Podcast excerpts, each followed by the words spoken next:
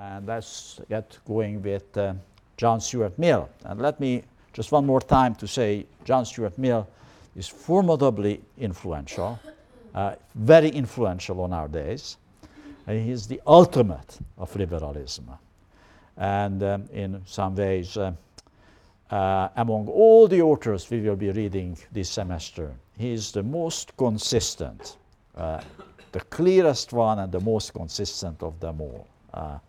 He draws the line to the logical conclusions, uh, no matter what it is, right? Um, and, you know, taking his point of departure from Adam Smith, Locke, Adam Smith, and then uh, um, Bentham, uh, he pushes the line of utilitarianism uh, to its most logical conclusions and is extremely influential, what we call now neoclassical economics. And this was, he was exactly the person who made uh, many people who were liberals and Democrats in the 1960s and 70s to change and create what they called neoconservatism or neoliberalism and went over to the Republican Party. It was an important dividing line. Um, um, Mill's uh, uh, staunch insistence on individual liberty, right? And, and what follows from this staunch insistence uh, for uh, uh, the role of the state, right? And how far states can interfere uh, with individuals. that was really, I think, the dividing line in which many people who were on the political left, center left, or occasionally far left, uh, by the late 1960s, early 70s, seeing stuff like the affirmative action, the war on poverty, they changed the lines. They said, look, the Democratic Party liberalism really betrays liberalism. That's not liberalism. Read John Stuart Mill. That's when you will, when, when you, you will know what real liberalism is. Right? Anyway, so I think this is, this is why he, you know, his message is very much alive. And I'm sure that uh, uh, uh, uh, this classroom is divided by people. You know, some people subscribe to uh, John uh, Stuart Mill's liberalism. Others probably do think that he emphasizes too much individual liberties, and there is much more of a role to implement the general good by the government. Okay, I mean, I think we left it right here. Um, last week, these are the main theme of utilitarian, his book on utilitarianism, the way how he departs from Bentham. Um, very important change uh, uh, that he uh, beginning to emphasize there are higher happinesses we can, uh, uh, we can seek. It is not simply quantity, but quality of happiness is what we seek. Very important contribution. I think an, this is an idea which is only touched upon by Adam Smith, but really not properly developed, and certainly completely missing in Bentham.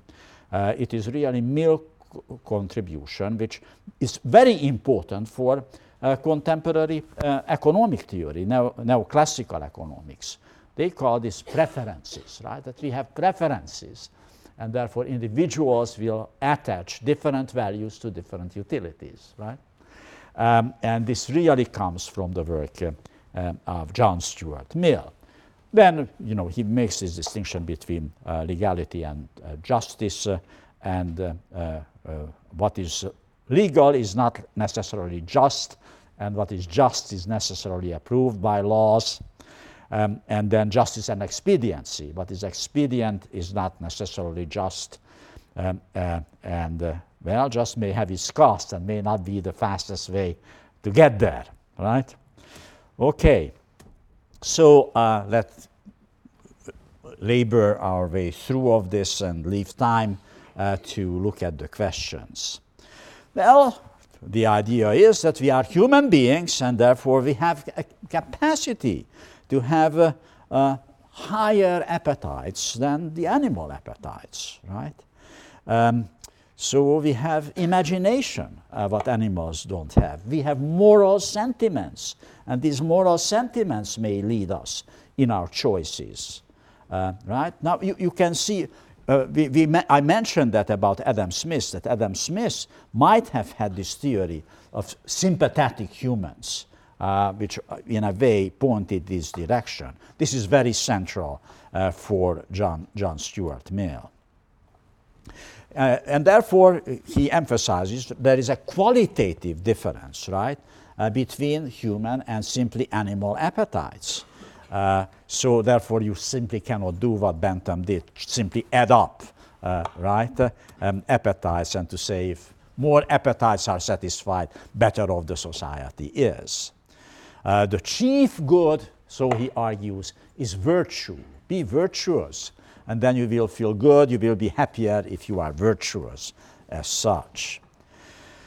Uh, but, you know, these are all qualifications of uh, the kind of elementary utilitarianism. I think qualifications, but by the way, uh, most rational choice theorists and most uh, neoclassical economists will also agree with.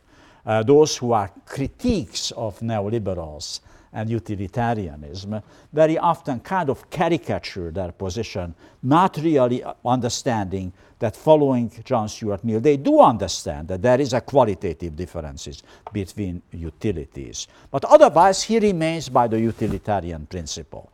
We are rational actors, we are self-interested, we know what our needs are, and we can make good judgments, right? Whether the price we have to pay in order to satisfy our needs is worth for us, right? That is the fundamental, right, idea of utilitarianism, uh, which is, uh, thank you, very healthy today. There are many people who disagree with it. There are many people who agree with it, right? Um, but this is all uh, John Stuart Mill's uh, um, uh, addition. And now a bit on higher happiness.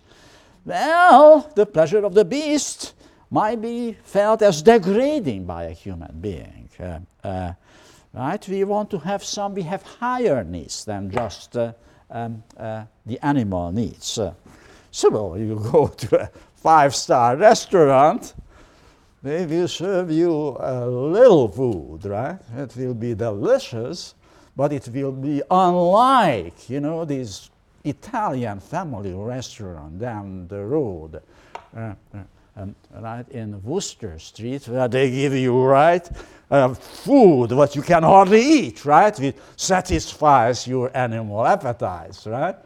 So anyway, we have higher needs, higher appetites, right? We want to see our food served in a special way, right? Um, we are just don't feed our belly as such. And there are, you know, uh, the pleasures of the intellect and imagination. I think we all already have seen this in Rousseau, how important imagination is. And if you um, are in comparative literature on English, you know, of course, the aesthetic theories of, uh, um, of Schiller, uh, the German poet, right, uh, who emphasized how important actually um, uh, imagination and play is in fi figuring out what, what beauty is, what artists do is something like play. All right. Um, and then a bit on quality of pleasures, right? The, really, the question is what kind of pleasure satisfies us rather than just the quantity. Um, uh, and uh, I think this is, this is uh, very powerful point. Uh, well, uh, few humans uh, would consent to be changed into any of the lower animals, um, right? no intelligent being would consent to be a fool, even though they should be persuaded that a fool is better satisfied than a lot uh, of men, right? It's easier to satisfy occasionally a fool. And this is really beautiful. It's better to be a human being dissatisfied than a pig satisfied, right? Better to be Socrates, dissatisfied, than a fool satisfied. Bingo, right?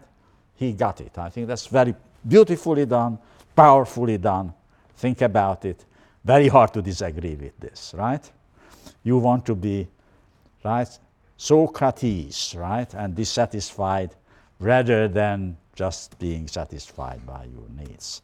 Well, I don't want to dwell too much on the issue of justice and legality. It's quite obvious, right, that there are differences between justice and uh, legal, legality. Well, it, it is unjust if anybody is uh, deprived from his personal liberty or, or property. Uh, um, um, uh, even if, if that's what the law tells you. I mean, communist government confiscated property from people and they did it legally, but uh, uh, John Stuart Mill will say they did it unjustly, right? It was legally done, but unjustly, right? Uh, it was against the, sense of justice of people of being deprived from their property. And there are laws uh, which do not exist, uh, though they should exist, right? Uh, because some of the individual rights are not properly defended. And you really should have uh, such laws. And of course, for him, uh, uh, there has not been in his time sufficient laws to protect the rights of women or the rights of slaves. Uh, well, also today we are concerned about whether we have proper protection in this country for individual liberties uh, against uh, uh surveillance techniques, for instance, which were used, right? Uh, very recently in the United States, many people think we need very stricter controls on the government, whether they can listen to our telephone conversations, right? We want to have very clear laws, right, which define exactly what torture is. We may be uncertain whether the laws are sufficiently clear, right? So therefore, you need occasionally laws which protects uh, uh, human rights. This argument can be used actually for affirmative action, right? You may need occasionally laws which kind of uh, eliminates the inequalities, right, of people's freedoms. See, some people are less free than others because they have a, start from a different starting point. Then you can use John Stuart Mill argument and to say you need a law which will protect these people and make sure that they are free enough, right? That they are, they, they, you create an equality of freedom. Uh, that would be his argument.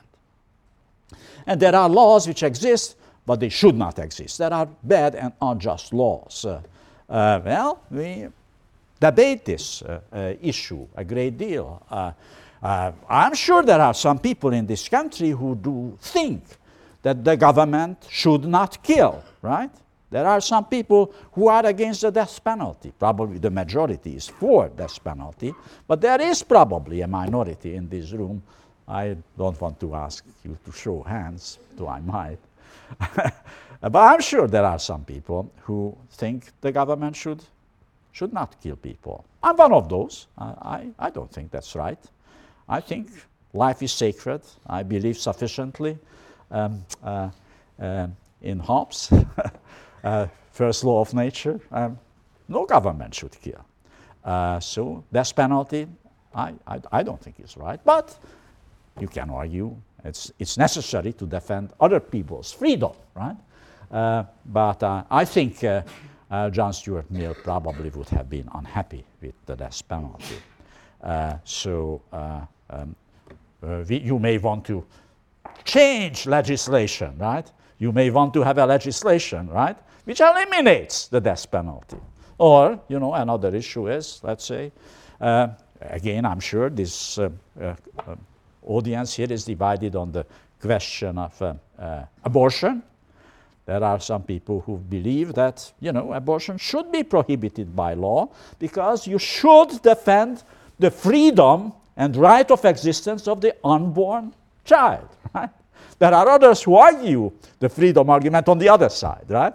They say, no, you should not prohibit abortion because you should defend the liberty of the women who carries uh, uh, the child, right? Well, this, these are just examples, right? That these issues are talking to very contemporary issues. All right, uh, um, justice and e uh, equality. Well, this is a very interesting uh, uh, idea what he's playing around. He said, we have actually a sense that uh, justice is somehow related to equality, that we, we occasionally feel that some degree of inequality is already unjust even if it is legally achieved by legal means, we may see it is unjust.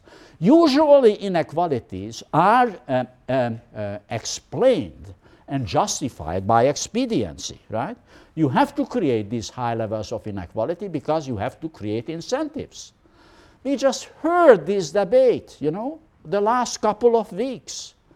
Um, if you try to limit the bonuses the guys on Wall Street you get, you do a lot of damage because these hot, uh, you know, brokers will be hired by the competition. Therefore, they have to get these $100 million bonuses. Otherwise, the business will be hurt, right? And there were banks which were paying back billions of dollars to the federal government. So the federal government cannot intervene, right? And cannot overrule, right? How much bonuses they pay, right? Expediency, right? They say, oh, give me a break about this justice stuff, that this is unfair that somebody earns a hundred mil, a million dollar. They should earn, because otherwise the competition gets them, right? Well, this is the argument of expediency, not the argument of justice, right? Uh, all right. Uh, well, there are different components of justice. Well, the first and most important one, uh, it is unjust to deprive anyone of its personal liberty and property. That's the most important point, right, in John Stuart Mill. He's staunchly defending individual liberty. The second one, legal right, uh, is deprived maybe rights which ought not to have belonged to him, right? There may be privileges. I mean, in contemporary societies, this is much less common. In his time, there were a lot of laws, right, which defi- de- depended, defended people's privileges, feudal privileges, but he wanted to get rid of, right? Um, they were unjust. Well, he also then suggests that each person should obtain what he or she deserves, right?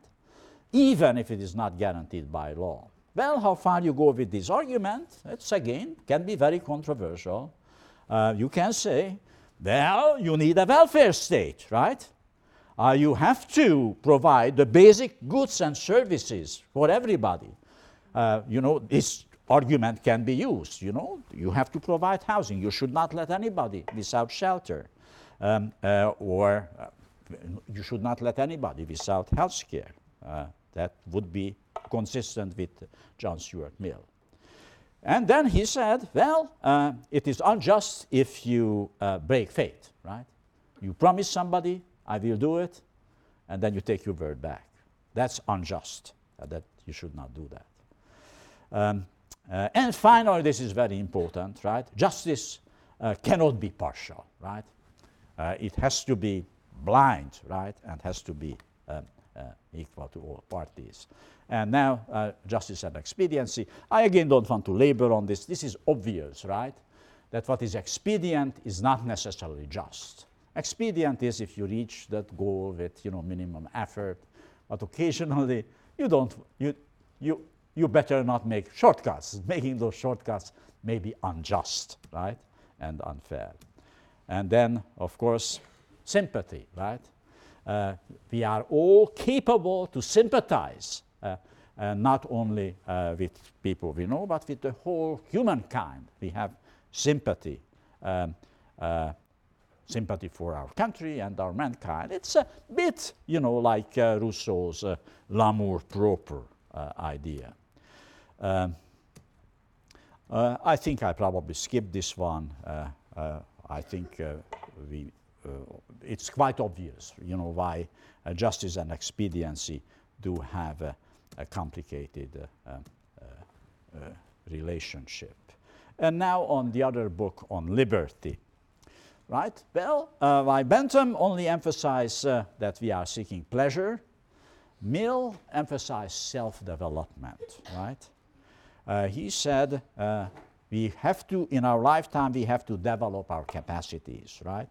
Um, uh, and what follows from this, individualism and liberty. These are the major values, right? Rather than just satisfying our needs. Well, this is an extremely important idea and very much an idea of John Stuart Mill. We should not take freedom as, uh, as granted. And he said, be very careful of rulers, right, who identify with the people. It does not guarantee freedom, right, because it can lead to the tyranny of the majority. You have to defend the rights of the individuals, the rights of the minorities. Um, that they should be also free to choose. This follows very logically from his argument, right, of these higher happinesses, preferences, arrived at by individual judgments, right? Not superimposed by government, but individuals decide what is their higher value they attach to a utility. Uh, and therefore, you know, it can be minorities which do have different preferences, and we have to respect those references. That's very crucially important ideas. And the individual liberty should always take precedence over short term utilitarian consideration. Right? The main value is individual liberty. And believe me, this is not a contradiction. It follows very logically from the idea of preferences and from the idea that there are qualitative differences between utilities, and you are the only one who can decide what is worse for you. Nobody else can make a, a decision and judgment for you. This is consistent with Adam Smith, by the way. And then freedom of expression. There is nobody whom we will read, who stands so strongly for freedom of expression, complete unlimited freedom of expression. Um, and the United States comes very close, right, to this, and this is the only country in the world which comes so close to it. In other countries which are democratic, free, and liberal, uh, uh, freedom of speech may be limited. You know, hate speech may, may be actually limited, right? denying the Holocaust, and you end up in jail in Germany, right? Um, but uh, in the US, we, we are very close to the Millian idea. And he said, this is absolutely necessary to have the total freedom of speech because an opinion uh, which is suppressed is right, then we lose the opportunity to exchange truth for error. So therefore, it's obvious that it's non-controversial, right? That truth, uh, even it is unpleasant, should be allowed to be spoken, right? Uh, what is more pro problematic, uh, should we allow to people to speak falsehood? I mean, we know, right, that the Holocaust existed, right? Should we allow uh, those crazy people to tell us against all this strong evidence what we have that there was no Holocaust. He argues, yes, we should, because this is the only way how we can find out the error if we talk about this. It's a very controversial argument, as I said. There are not many countries in this world which do subscribe to it, right? Um, so, and he said, we have to listen to both sides. That's the only way how we find out what truth is and tyranny by the majority. Well, this is very, very important argument, right? Uh, uh, namely, uh, one of the main major evils of a mass democratic society is uh, a tyranny of the majority. There will be a very strong tendency to um, suppress dissent and to create conformity with the majority views. And he said, well, uh, um, uh, we have to try to resist it and we have to emphasize individuality. Uh, conformism is moral repression, right? There's a lot of pressure on you to conform uh, with the major, uh, you know, the mainstream as such. And he said, this is one of the big evils what we have to re resist. Uh, we have to defend the individual liberties, right? And we have to uh, uh, fight against intervention, legal or non-legal intervention, right? He did not live in a mass communication society, but he would have been outraged, you know, how the media tries to brainwash people and right and put into a conformist behavior on people, right? Uh, he wanted to defend people's individual choices of life size and sexual preferences and whatever you name, you know, it has to be defended. Uh, and this is very important, right? This is uh, uh, a clear extension, very clearly argued. Uh, Adam Smith did, did basically agree with this, but he did not put it so strongly and so clearly. Therefore, intervention by a government is only permissible if injury has been taken place and right place. Uh, the government cannot limit individual liberties only if that causes injury. And he said, Look, believe me, I'm not indifferent. I am for compassion. All that I am asking you is tolerance. Respect other people's choices, right? Do feel compassion, but don't try to make decisions for others. Don't impose your will on others. Uh, that's, I think, the. And conformity, right? He is really dislike conformity. It's a century ahead of his time. This becomes a very big issue in the 1960s and 70s that conformism is an evil and he already writes about this uh, um, in the uh, mid 19th century. And well, interference can be only have uh, be, the only justification is self-protection, right? Um, uh, this is very much in line of, of Hobbes' argument. Uh, um, and therefore he said, right, I'm not for indifference, but I am for permissiveness, for tolerance as such. Um, uh, well, we should help each other, uh, but that's different than to impose our will or our taste or our preferences on other people, right? Uh, neither one person nor any number of persons is warranted in saying to other human creatures of ripe years, that's different with children, um, that he shall not do with his life for his own benefit, but he chooses to do it, right? A very strong argument and very troubling, you know. It's, uh, what do you think about drug use, right? Uh, well, if uh, John Stuart Mill err, he errs on the libertarian side he probably would be arguing for the decriminalization of most of the drugs um, uh, on this ground. You know, this people's choice. If they know that they heard their life, this is their story. Now, uh, very briefly, on his views on, on women. And I don't have to introduce you to the background. You know that in mid-19th century, uh, women did not have equal rights, even not in England, not in the United States. They not only did not have the right to vote, uh, but they actually uh, did not have the right to own property uh, as such. Um, uh, well, uh, as I mentioned, Harriet Taylor, um, his lover and wife, was a radical feminist, as far as we know, an extremely smart woman. Uh, she was more radical than Smith because she actually, as I pointed out, um, uh, op uh, opposed even uh, the institution of marriage. So, what are the major themes uh, in this book?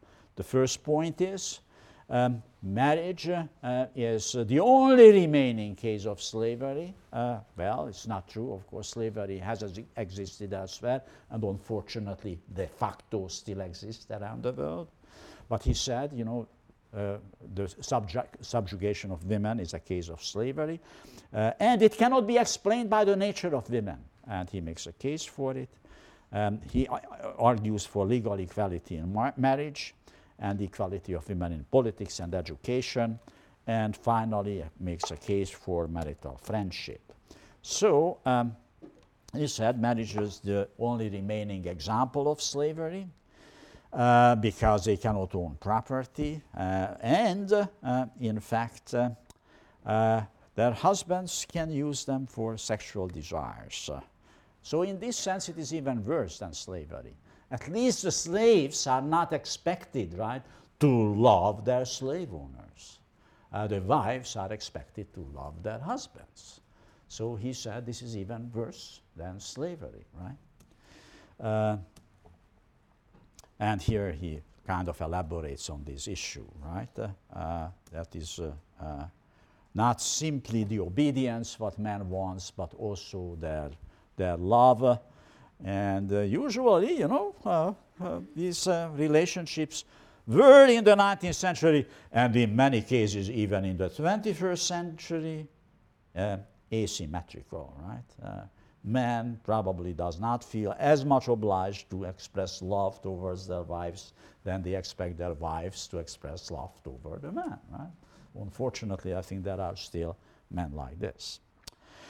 Okay, uh, so that's, uh, uh, I think, uh, very provocative, very important statements written in the mid 19th century. Well, and then he said this cannot be explained by the nature of women. Uh, he expects the counter argument, well, different, you know, the Rousseauian argument. Women are different. They want to knit, you know, they want to be subjugated. He said, no. There are two counter arguments. One is that we don't know what the nature of women are, right? Because they did not have a chance for self development, right? And then he said, in order to justify women's deprivation, you should be able to show that no women were ever capable to occupy certain positions of political authority. If there were women who did that, then it cannot come from the nature of women, right? That's a neat argument. Uh, well, here is the citation, you know. Um, how would we know, right, what the nature of the women is, uh, right? Uh, um, therefore, this is an invalid argument.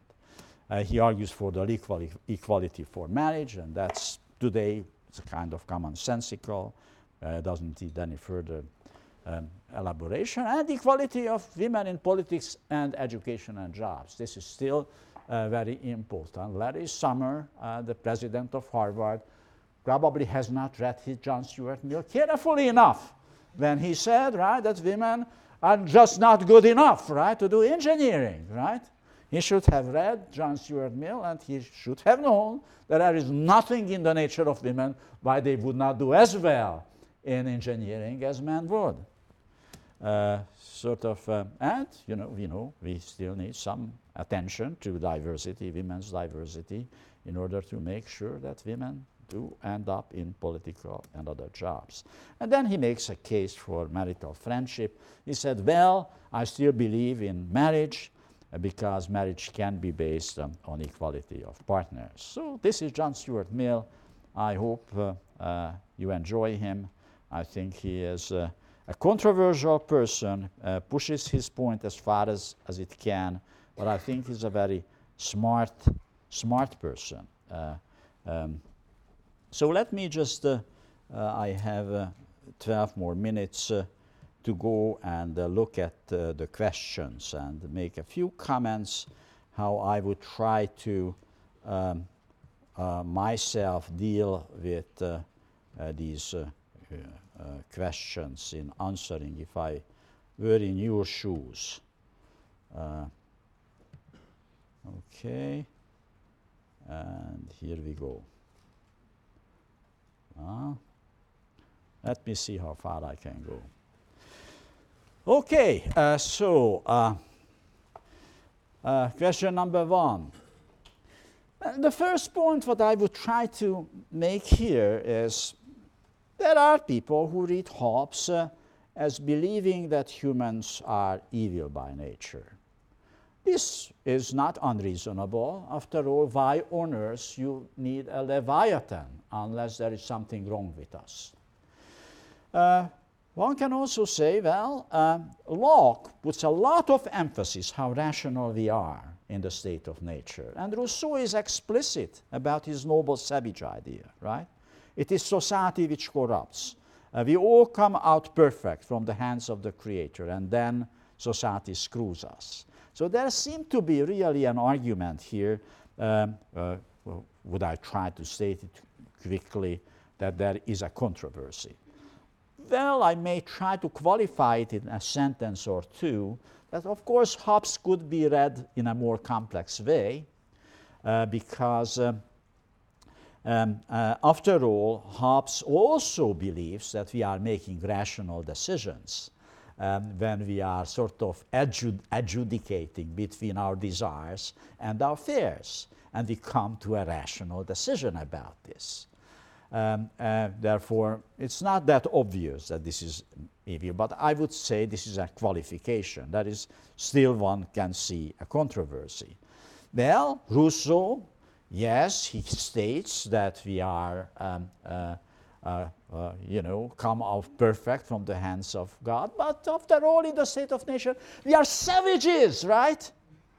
Um, and therefore, we need some general will, right, to overrule our judgment. So there is some qualification how much faith Jean Jacques had in us, right? He had a bit suspicious of us. So there, these are the kind of footnotes, you know, qualifications to the argument. But then I would love, if I, what I would do, I would say, well, uh, I am a bit tormented what to think about because I do know that indeed uh, people can be quite evil, right? And therefore, we do need law and order, right? We need some intervention.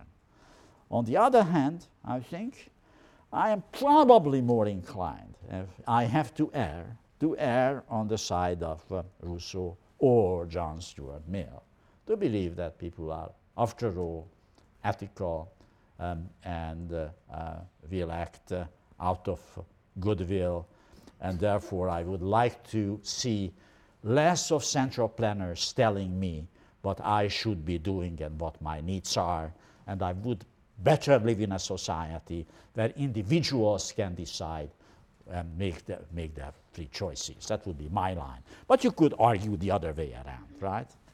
Tell us what your view is. Anyway, that's the way how I view de do deal with this question. Now, that's, I think, quite clear. Uh, Hobbes be believed in a strong and clearly identifiable sovereign, easy to support it with text. I think this is uncontroversial. And it's also quite clear that Locke wanted to limit uh, right, the power of the executive. That's why he wants to separate the executive, right, uh, from the legislative. So I, I did that, and comparing them is, is now pretty controversial. You don't have to have many qualifications to this, right? That's quite straightforward. Now, and what do you think, right? Uh, what is your view on this? Uh, uh, and you may say, well, uh, Hobbes has got a lot to say. Think about uh, uh, September 11, 9 11, right? Well, we need a strong government, right? We need security, right? And we just cannot push too far for equality. Or you can take the opposite argument. He said, well, I think all what happened after 9-11 was wrong. We should not have limited, you know, individual liberties. That's the American way, that you stand by liberty. Anyway, I'm sure people are divided on this, and I would like to hear your views on this. That's a hard question to answer, uh, in fact, it is also a question who is a methodological individualist and a collectivist? I would say a methodological collectivist argues that there is stuff which is more than the sum total of individual. Montesquieu's emphasis on law is a very good one, right? That the law, you cannot explain the law by looking at, at each individual and end it up, and that's the law. The law is there, and then it enters the individuals, right? So there is a collective conscience which precedes the individual and enters the individuals. And others like Hobbes or Locke argues the other way. No, we have to start with the individual. The only thing what we can observe, right, is the individual action and desires and will, and then we can arrive at the collectivity, right? Well, I'm not so sure whether you are a methodological individualist or not, but you can actually make a case whether you really think uh, whether the right way is to think about the individual's action and individuals rather about the collective good, right, uh, which comes from something somewhere else more historically. Uh, uh Rousseau's general will make a strong case for it. Easy to make, right? There is obviously something what is necessary for a general will. Uh, you want to believe, for instance, um, in uh, uh, universal uh, health care and to say, well, it's, this should not be left to individuals to decide whether they take out a house insurance or not. Everybody be, should be insured, right? It's easy to see, right? Let's not fool us around, right? We need an, a, a, general will. So I, I, think an argument can be made. Uh, but then you can use uh, uh, uh uh, Locke or Montesquieu or Mill or whomever to say, well, there is trouble with this argument. Where on earth the general will is coming from? Uh, like, you know, methodological individualists usually that say, what about methodological collectivists? Where do you know what it is, right? Where does it come from if it is not in any individual consciousness, right? So where, you know, how, how do government know what is my need? Did they get a letter telling them what my needs are? And overrule my decision that I think this is my need and my preference, right? So that can be devastating. And you can say, well, this opens up the door to totalitarianism, right? That's why, you know, Karl Marx loved Jean-Jacques Rousseau so much. That's why Lenin loved Jean-Jacques Rousseau so much, because they wanted to have the central planners which tell you this is your need. You don't, you know, only your, your short-term needs. I know your long-term needs, and therefore you have to do what I tell you, you to do, right? And Rousseau does that, right? He said, you have to be forced to be free, right? I can't let you to just to be free. I have to tell you what your real freedom is, what your real needs are, and you can be critical about this. So you see, you can make the point in both directions. And I think both are respectable positions. Well, uh, Adam Smith pursues self-interest. You achieve the common good. Many of you believe in this, right? Uh, let's have free, unregulated markets, and there it will be end up with the collective good. Uh, but, you know, Rousseau believes in the general will, which is more than the sum total of individuals. Well, you can contrast. It's very similar to the previous question, right? Uh, and you can make a case, you know, why you think uh, Adam Smith is right. Uh, you know, where, where on earth you will fi figure out what needs are unless people decide for themselves. Or you can say, well, Adam Smith is not living in the real world because he assumes, right, perfect uh, self-regulating markets and perfect informations, and none of those exist. So in the real world, Adam Smith does not, does not apply, and in the real world, uh, actually, uh, Jean-Jacques Rousseau makes much more sense. Well, again, you call how you make your decision about this. Uh, well, strong government by Hobbes, and Smith uh, is uh, about invisible hand, as little government as possible. Again, I don't think I have to elaborate on this. You can see the line of argument. Easy to show that Hobbes indeed stood for strong government. You have the uh, citation, Adam Smith, for the invisible hand. You can add the footnote. There is a controversy about this. But most people today in the 21st century interpret Adam Smith as the person of invisible hand and small government. And then you can say, what is your view? And again, I think this class must be split 50 50%. Some people still believe, you know, Ronald Reagan, the government is not the solution, the government is the problem. Other people believe in, you know, uh, liberal Democrats and will say, no, no, no, we need big government and just see what happened now in the global financial crisis when there was not enough government and was too much deregulation. We need regulation. And just see what uh, George W. Bush did, right? He bailed out from taxpayers' money. Anyway, you see the point, right? What you can do. You can argue it both ways. Well, the gender issue, uh, uh, well, hard to defend Rousseau, right? Uh, he really sucks. but uh, he read him carefully. I gave you the citations. He said, well, uh, he foreshadows the idea of distinction between sex and gender. He's a, one can say he's a sophisticated feminist. He said women should not look like men. They have equally humans, they have same human rights, but it would be wrong for women to dress like men, right? Uh, what's wrong about a woman being feminine? There are some contemporary feminists who argue this way. So don't dismiss him too easy. Well, Mill, I don't think, needs too much defense for, for, for feminists, though I could offer some criticism, feminist criticism of him. Well, Mill was a utilitarian. Um, uh, well, what is his difference between Adam Smith? Uh, well, this is a hard question to ask. There is not that much difference. But as I was trying to point out in the lecture today, there is a difference, right? Uh, John Stuart Mill is much more conscious about preferences and the qualitative differences we attach to different utilities. The idea is not something what Adam Smith would oppose to, but certainly an idea which has not been as elaborately developed in Adam Smith than it was in John Stuart Mill. Uh, well, this is very easy, right? Uh, again, Hobbes arguing for security, and Mill or Locke arguing for freedom. Uh, you can make the case, we have done it in earlier uh, uh questions. Uh, um, and you can tell, tell us what do you think. Again, I think the room will be split. Do you want to allow people to carry guns? Some people think yes, for individual liberty. Others will say, this is crazy. Most countries in the world wouldn't allow it. And just see these nuts, right? Mass murdering people in schools. Of course they do if they can carry guns. Uh, 9 11, right? Torture, uh, listening to people's telephone conversations. Some people will say, well, we are living in a dangerous world. We should allow the CIA to do that, right?